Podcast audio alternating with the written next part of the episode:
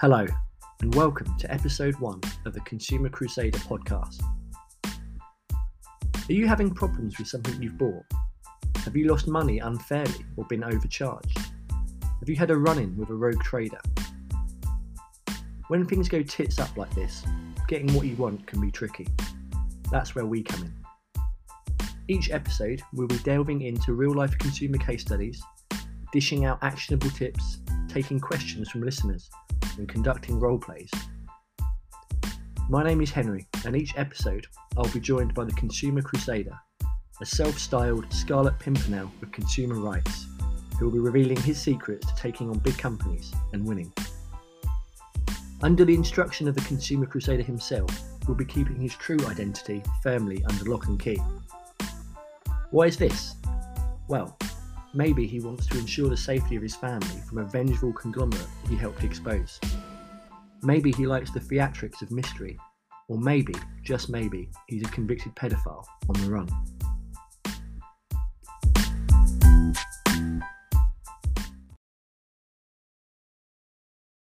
Hello, Consumer Crusader. Thanks for joining me. Thank you, Henry. Uh, good No, be talking. no, thank you. no. Well, no. Yes, thank you. Uh, But, but but honestly, the thanks are all mine. all right, that's fair enough. Uh, it's good to be with you, Henry. I um, this is something I'm really passionate about in terms of standing up for the small guy or girl against big businesses and the big beasts out there. So, thanks very much for helping put this together. I guess. But just to check, you're not a convicted pedophile. No, I'm definitely not a convicted pedophile. Unconvicted pedophile?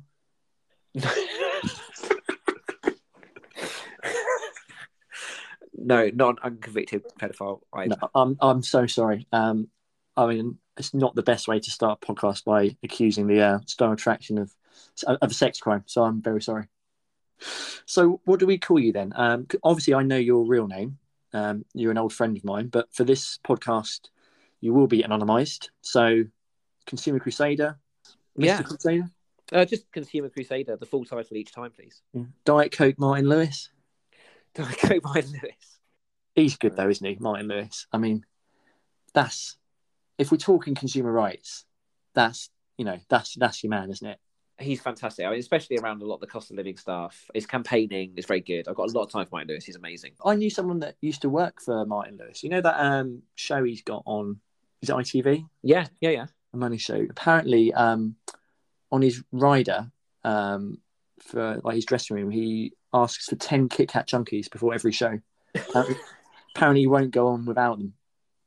I think it's important to draw a distinction between consumer rights and consumer crusading because you see them as two different things. Am I right?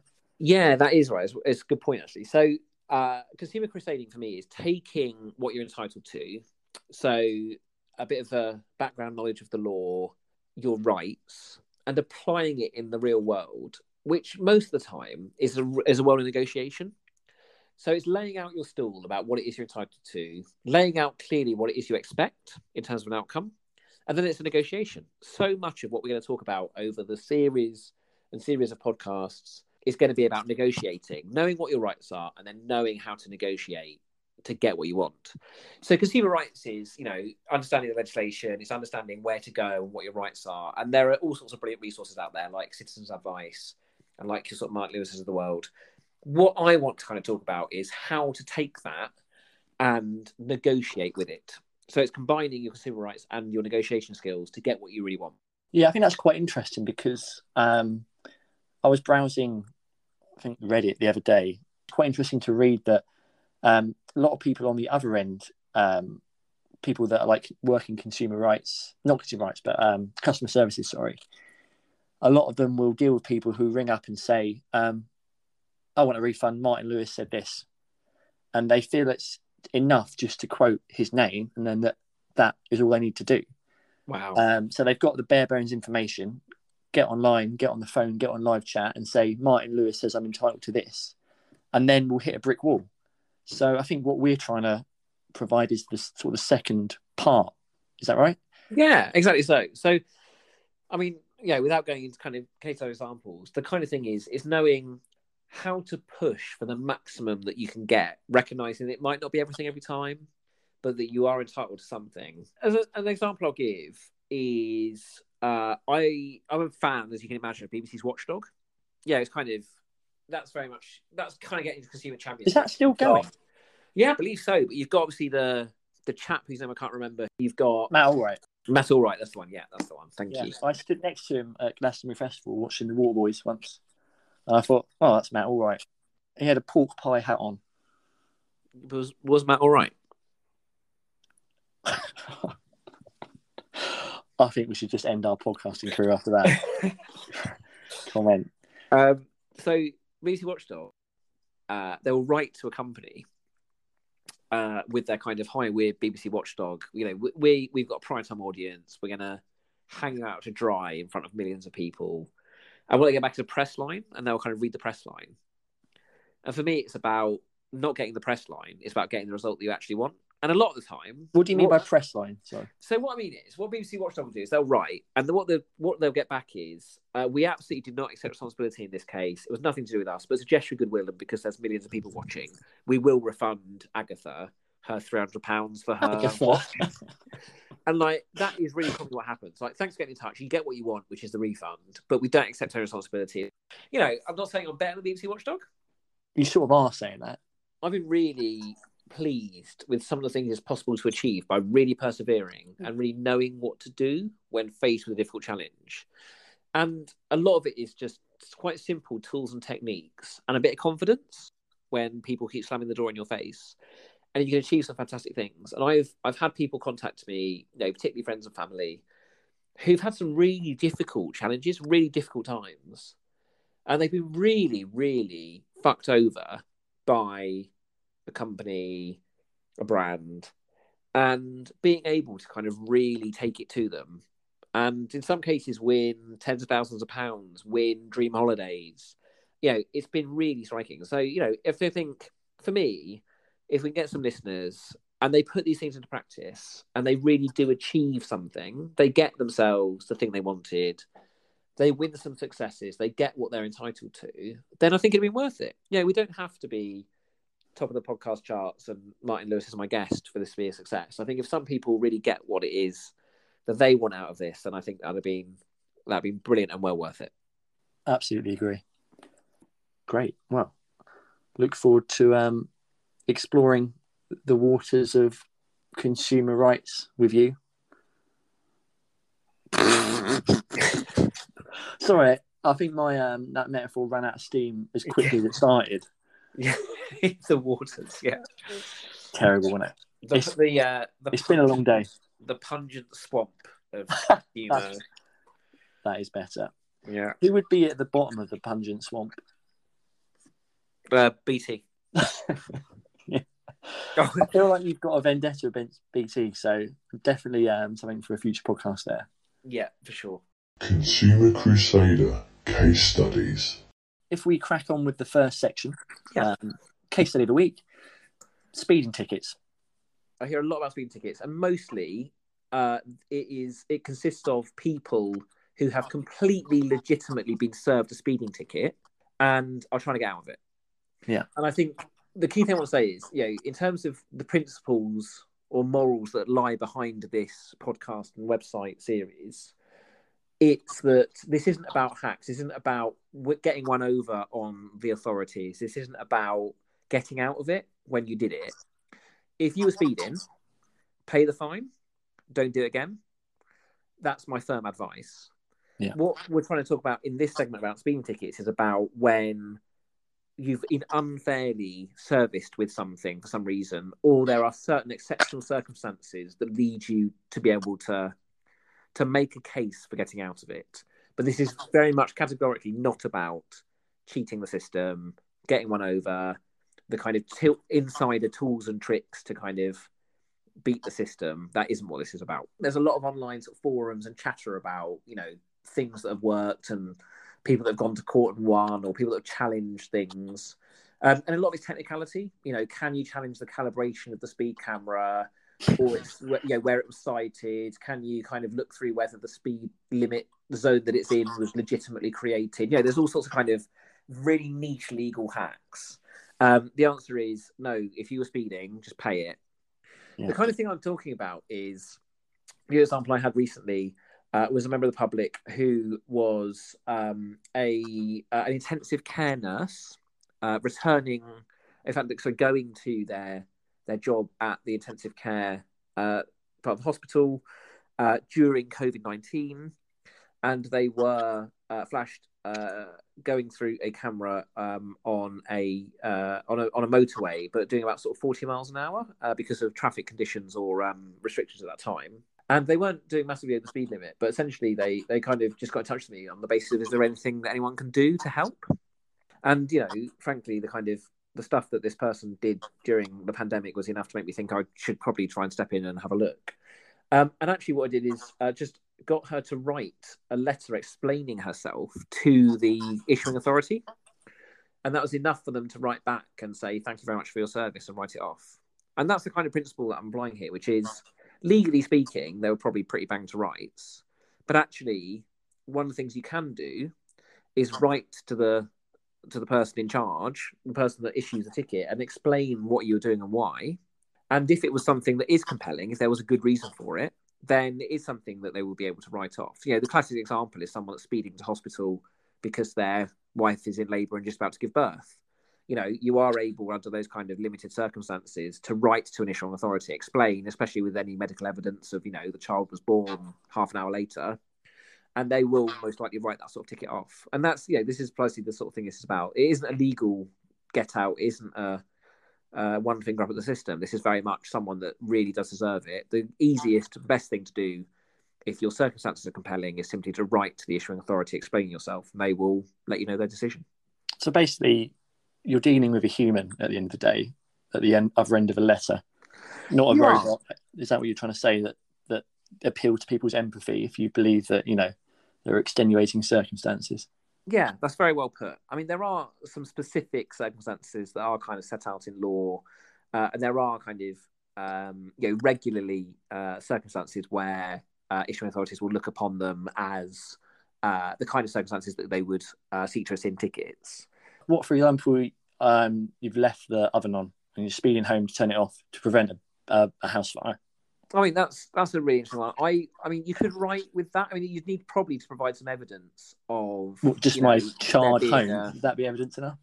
Uh, probably not. I mean, just uh, put yourself in the shoes of the of the person looking at it. I mean, they'll be able to smell the bullshit a mile off. I think Okay, the thing you you've got to be able to do is, you know, perhaps the uh, the record of the fire service having attended the property around the time that you were rushing back. That might work. Yeah, or the death certificate of my child. Yeah. Sorry, that was quite dark.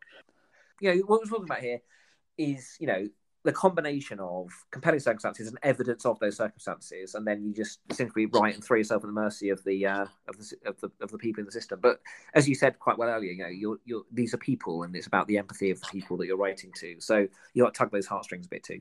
You- You're saying you sort of got to have proof then. What if you did something like you did one of those things where you, you sneeze, burp, and fart at the same time, and then Yeah. like temporarily lose all consciousness? You'd, you'd have, I guess, no proof of that, but that could be a reason why suddenly your foot hammered down on the accelerator, but that would have been out of your control. Yeah, I mean, under those circumstances, yeah, completely accepting the feasibility of you doing that just as you're approaching a speed camera. What you could do is right explaining that. I mean, I wouldn't imagine your your chances are high, but No, I think it's impossible to do. I think if you do those three things at the same time, you die anyway. Is what the people say. oh really? Do they? Oh, is that the, so? It's a trick question. I'm sure at school people used to say if you sneeze, burp, and fart at the same time, you will kill yourself. Well, there's two. So two things here. One is, uh, I think they it is possible for them to issue a speeding ticket to a dead person, so you probably get out of it. uh, but secondly, I, I think I remember you saying, Henry, that you yourself had recently been caught speeding. Yeah. uh, and that wasn't Indeed. at all a reason why it's part of this this episode because you're not looking for a get out. But if you were to write explaining that you'd done all those things simultaneously, I'd be interested to know what your chances were. So I'd be interested in the, response you get. It could be a, you know, um, a new feature tried and tested or something, where based on our discussion, you you you sort of get yourself a speeding ticket or conveniently already have one, and then you try out one of the um, the solutions that we've thrown around just to see if it works or not, and you can kind of report back next time as to as to what reaction you got. Yeah, I feel like that's a once in a lifetime excuse. I don't know if to waste it on a speeding fine. Yeah, that's true. Yeah. Consumer Crusader role play. Right. Consumer Crusader. Are you up for a bit of role play? Always. Yeah, go on. Okay. So I think the scenario we're going to be looking at this week um, is I've bought a new fridge. Oh, yep. So we're going to be looking at faulty goods. The, the best way of complaining, right? You've got faulty goods or something's gone wrong, how to get what you want. Okay. So I've got a fridge, and lo and behold, after um, installing it, there's a huge dent on it. Oh, sorry to hear that. I'll find the number of uh, fridges incorporated, Yeah. give them a quick call, and I'm looking basically to get my money back or get a new fridge. Great. Well, good Happy with luck that? Okay, so if, if I call up and you'll be, I guess, the customer server, customer server, customer service operator on the other end of the line, I'll probably go wrong, and then afterwards you'll sort of unpick where I went wrong and, and, and what I need to do in future. All right. Okay. All right. Bring, bring, bring, bring. Got you got to pick up the phone. Oh, I was gonna. You don't want to be in a queue. I thought it'd be quite authentic if you, uh, you had about forty minutes in a queue, but it probably doesn't make a very good podcast. So we should probably scratch that. Um, I'll just keep bringing them. Bring, bring, bring, bring, bring, bring. Hello, Fridges Incorporated. You've reached John. How may I direct your call? Uh, hi, John. I've I bought one of your fridges. Um, That's great. Can I take your name, please? Yes, it's Henry. Hello, Henry. Do you mind if I refer to you as Henry throughout the call? Absolutely fine. Great. Thank you. How how can I help you today? So I, I bought um, one of your fridges from your website. It arrived today. Um, very happy with the fridge, but when I got it sort of um, vertical installed, huge dent in the side that I noticed. So obviously I don't want a fridge with a big dent in it. So I was wondering if I could get my money back, please. Oh, I'm very sorry to hear that. Uh, the damage to your fridge. Could you describe the damage to me, please? Um, sort of just just a dent. Just a, just a small. I dent. feel like Is it's it- probably d- dented in transit. Okay, no worries. I'll just put you through to our customer services department. If you just bear with me, thank you. Hello, this is customer services John speaking. How can I help? Wait, uh, was I just speaking to John? Uh, possibly. There, there are a number of Johns in the company. Right. Okay. You are John. Yes, what's your John. Surname. Uh, no, I'm not allowed to divulge that to um to callers. Okay, so um, yeah, I was just speaking to your colleague um, John about fridge I got from your website that's turned up and it's got a big dent in the side. I think it's got damaged in transit. Okay, I'm Just very looking to get a refund, please. Uh, I'm afraid we don't offer refunds as such for uh, a dent like that. I mean, presumably, I guess there's a number of outcomes as to what you'd like us to do. But if first, can you mind? Would you mind just describing the damage to us, please? It's just a dent in, in the side of the fridge, like it's been hit by a hammer. Okay, would you say the dent was in excess of six inches in diameter? No. Okay, no, that's fine. It's quite No small, but it's quite deep.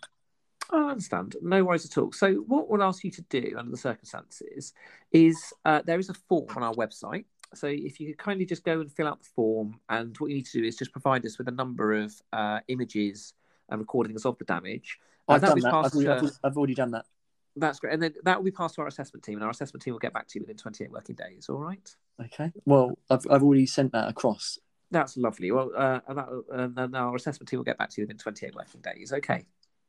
Okay. So, okay. That's great. Well, thank you very much for your call. Is there anything else I can help you with today? No. Thanks very much, Henry. Thanks. Bye bye. Bye. Great. How do you feel that went, Henry? well, oh, frustrating. Uh, I felt. Did I do anything wrong there? I feel like I didn't do anything wrong.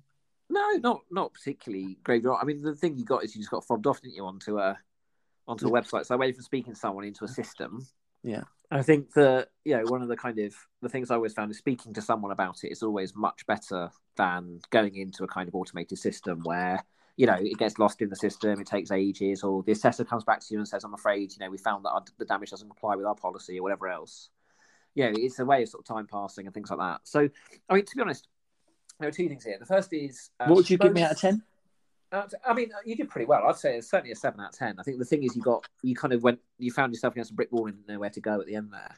but all in all, I'd say you know most companies aren't going to be like that. Most companies, if you if you ring up with a dent in your fridge, they are going to say there's three things we can do. We can replace the fridge for you. We can refund you part of the cost because of the damage, um, or uh, you can just kind of you know completely return it and just get your money back. You know those those are the kind of traditional options. You know most will offer you that kind of upfront. You're not going to have this kind of real tricky thing. But fridges incorporated are a bit a bit difficult. Um, the thing to do is, I think, insist on speaking to someone about it, including escalating it up. So do always feel free to kind of ask to speak But to what do I do? or 'Cause- supervisor. They just John just fobbed me off to the website to, to send some pictures. I, di- I didn't feel like there's any other avenue for me at that point. So Yeah, so you- the thing to do is make your own. So kind of provide other options. So you know, um, having done the thing with the website, and I've not heard back. I'd like to speak to your complaints department about the online procedure. Or you know, uh, so asking to speak to a complaints department is usually something that I find quite effective because they normally don't want to push you over that way. They try and resolve it first. The other is to to escalate it. Ask to speak to a supervisor. Um, Right. Particularly, and uh, the difference for me is. Um, ask to speak to a supervisor when you're finding the individual you're talking to on a personal level is being difficult and ask to speak to a complaints department when the process is difficult. That's the way I would tend to differentiate between the two. okay. But the thing to do is turn it into a complaint because that's what businesses don't want. So They I was just basically just following pro- following the standard procedure, Yeah. which didn't give me any other option to go down. Yeah, so I think the thing to do is say, I want to, you know, for me, I'd like, you know, I'd like to basically open up a complaint. So I'd like to speak to a complaints department, uh, and then go into that process instead. Yeah. Okay. So let let's just say forty eight hours has elapsed. Yep.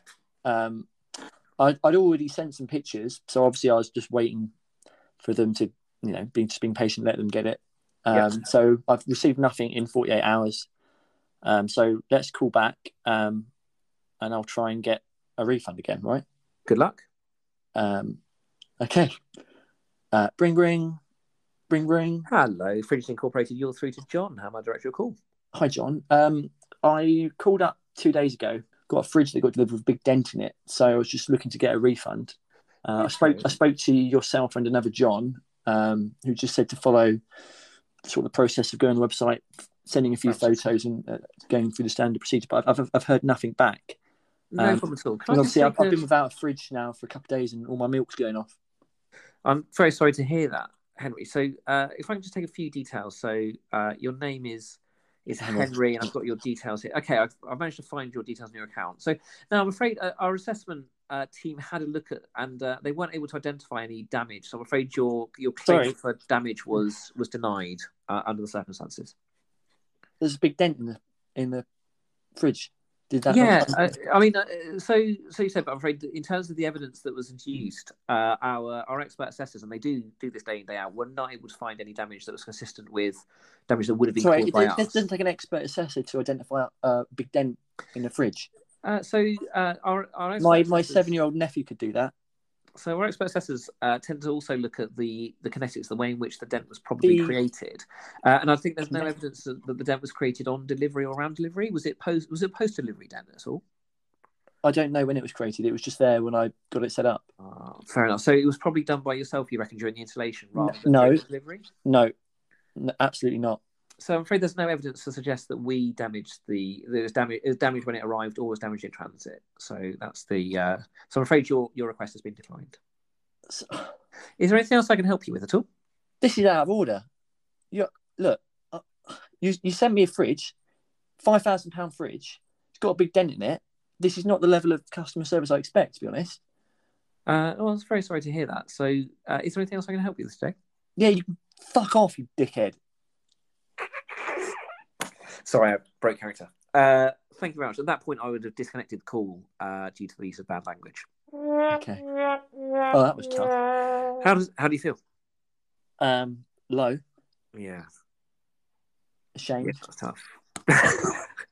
I mean, that's I feel like that's a lower score than seven out of ten. Uh, I mean, to be honest, again, you didn't do much wrong. I mean, you got rolled at the end, but sort of fair enough. What you found was a kind of brick wall, but what what you didn't do is try and find a way around it. You just kind of, you know, uh, I don't know. You, you, didn't be able to seem to find a way around John. You didn't sort of suggest any other. I didn't even get to the second or- John that time, did I? No, you didn't even make it through second John. No. No. So what, what could I have done that time then? Basically, when they're when they're basically flat out uh, denying that the, the thing's anything to do with them, what rights do I have? So you certainly have uh, you have plenty of rights, particularly if you bought the fridge. And it sounds like you bought it online as well. So the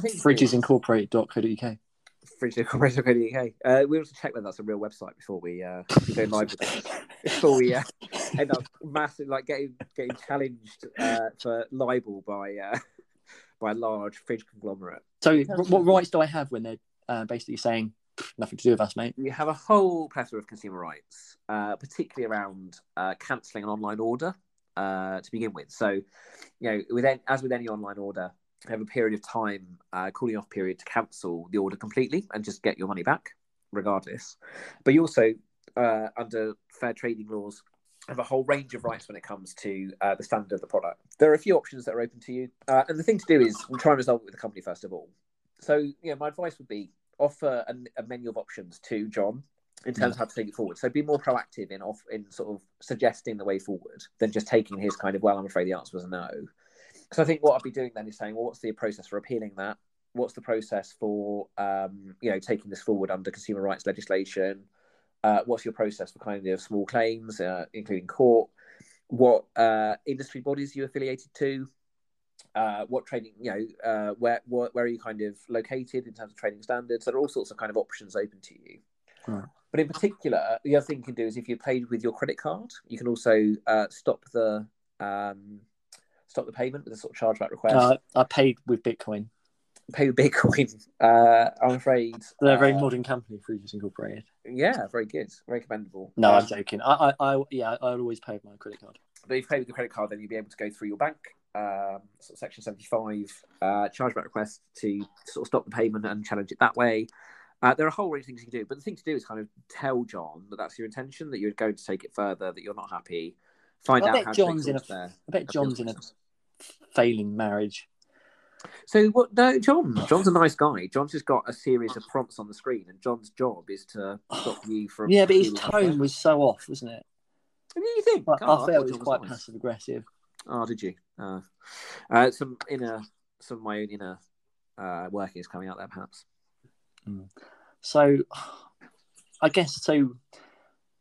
Phone call number one, and, and I just got to get past the gatekeeper, I suppose.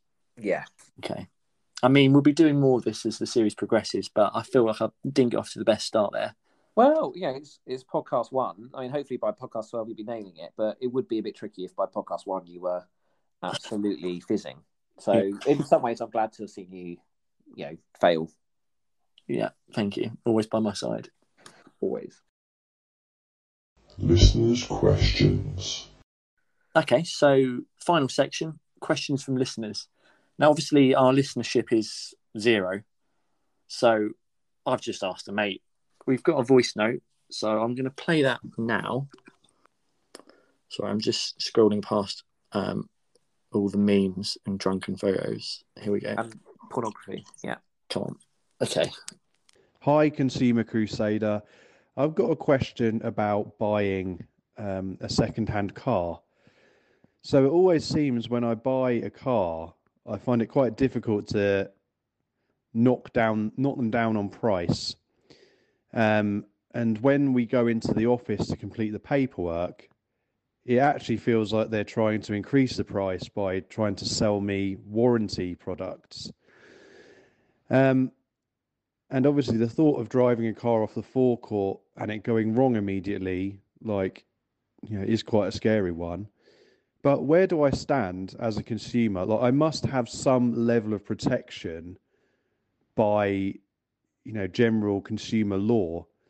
Like, are these extra warranty products they're selling me, you know, is it all just snake oil? Because I must have some level of protection. Um, if I buy a car and it has a um, a fault outside of my control, which is not due to general wear and tear within, say, 30 days, I should be able to take it back, right? So that was uh, listener's question. Over to you, Consumer Crusader. So, you know, so this is is a pretty common one because it does feel like buying second-hand cars is a real lottery. So, what I'd say is, yes, you absolutely do have uh, a series of legal rights, and and under consumer legislation, essentially, uh, what you do is you have a right to the car being free from faults when purchased. essentially, if something develops within the first sort of 30 days, then you do, under consumer legislation, have an absolute right to kind of take it back uh, and repair, especially when you bought it from a dealer. Uh, I should differentiate between buying from a dealer and then buying sort of privately as well.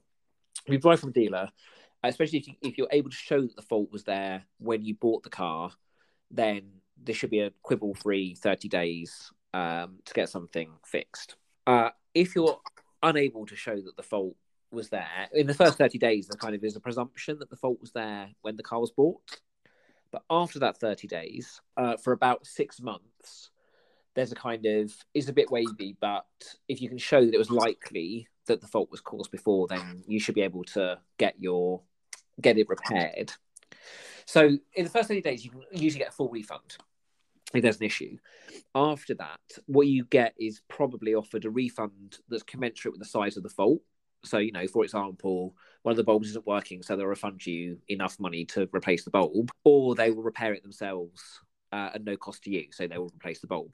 Um, it gets more difficult as time goes on because actually, under consumer rights law, you're protected for for up to five years, in fact, about six years.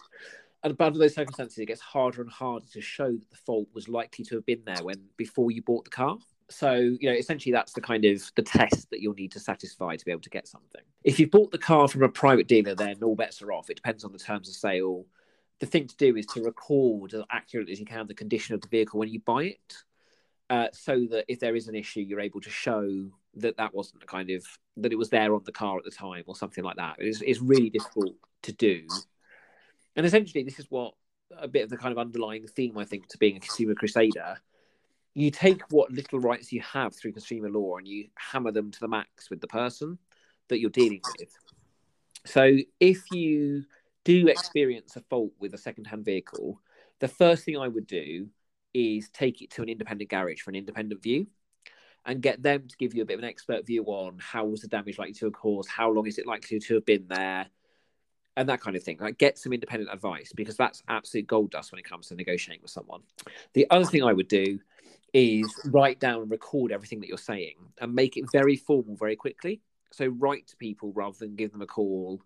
Uh, be very clear about you know what's happened, why you believe it's uh, for them to solve, um, what it is that you want, um, and be quite demanding but reasonable about what it is you want. You know, you'd like a refund uh, of the cost of the repair. You would like the fault to be repaired at their cost, whatever it might be, uh, and then see where how you get on.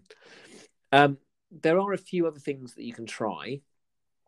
Uh, in particular, you can also use um, most dealers, for example, will have a motor body, a, a, kind of independent, in theory, motoring body that they uh, are part of, and they will offer a kind of dispute service uh, if you do fall out with your dealer over the condition of a vehicle, for example. So there are a few things that you can try. Fantastic. That's great talking about my bulging post bag, I, I recently had quite a similar circumstance to this, but actually, actually due to car servicing. So this was not a fault with the second-hand vehicle that was purchased. This was a vehicle that had been serviced, but serviced badly. Uh, so the person got in touch with me and said that they believe their car hadn't been serviced properly. So I did exactly this. I asked them to take it to an independent dealer, an independent workshop, where they got a report from them explaining what hadn't been serviced properly. And they then took it back to the dealer. Dealer said, I'm very sorry to hear that, but we stand by our standards and we did it properly. You've got no evidence to the contrary. So I advised the individual to take it three ways forward. Firstly, to write to the dealer a formal complaint asking for a full refund with the independent evidence. Secondly, getting to start a dispute resolution process. And thirdly, saying that you'll take it to trading standards. And the garage very quickly found they were surrounded and they acceded to the person's request for a refund for the service because you know it's a negotiation, right? You bring out the big guns, all these avenues, and they didn't want the hand grow, and they kind of realised they were at fault, so they refunded. So it doesn't hurt to kind of throw those kind of all those levers together in one, and they can see the kind of shower of shit that's about to hit them. and no one wants a shower of shit hitting them. No one does. Exactly that. Okay, that's great.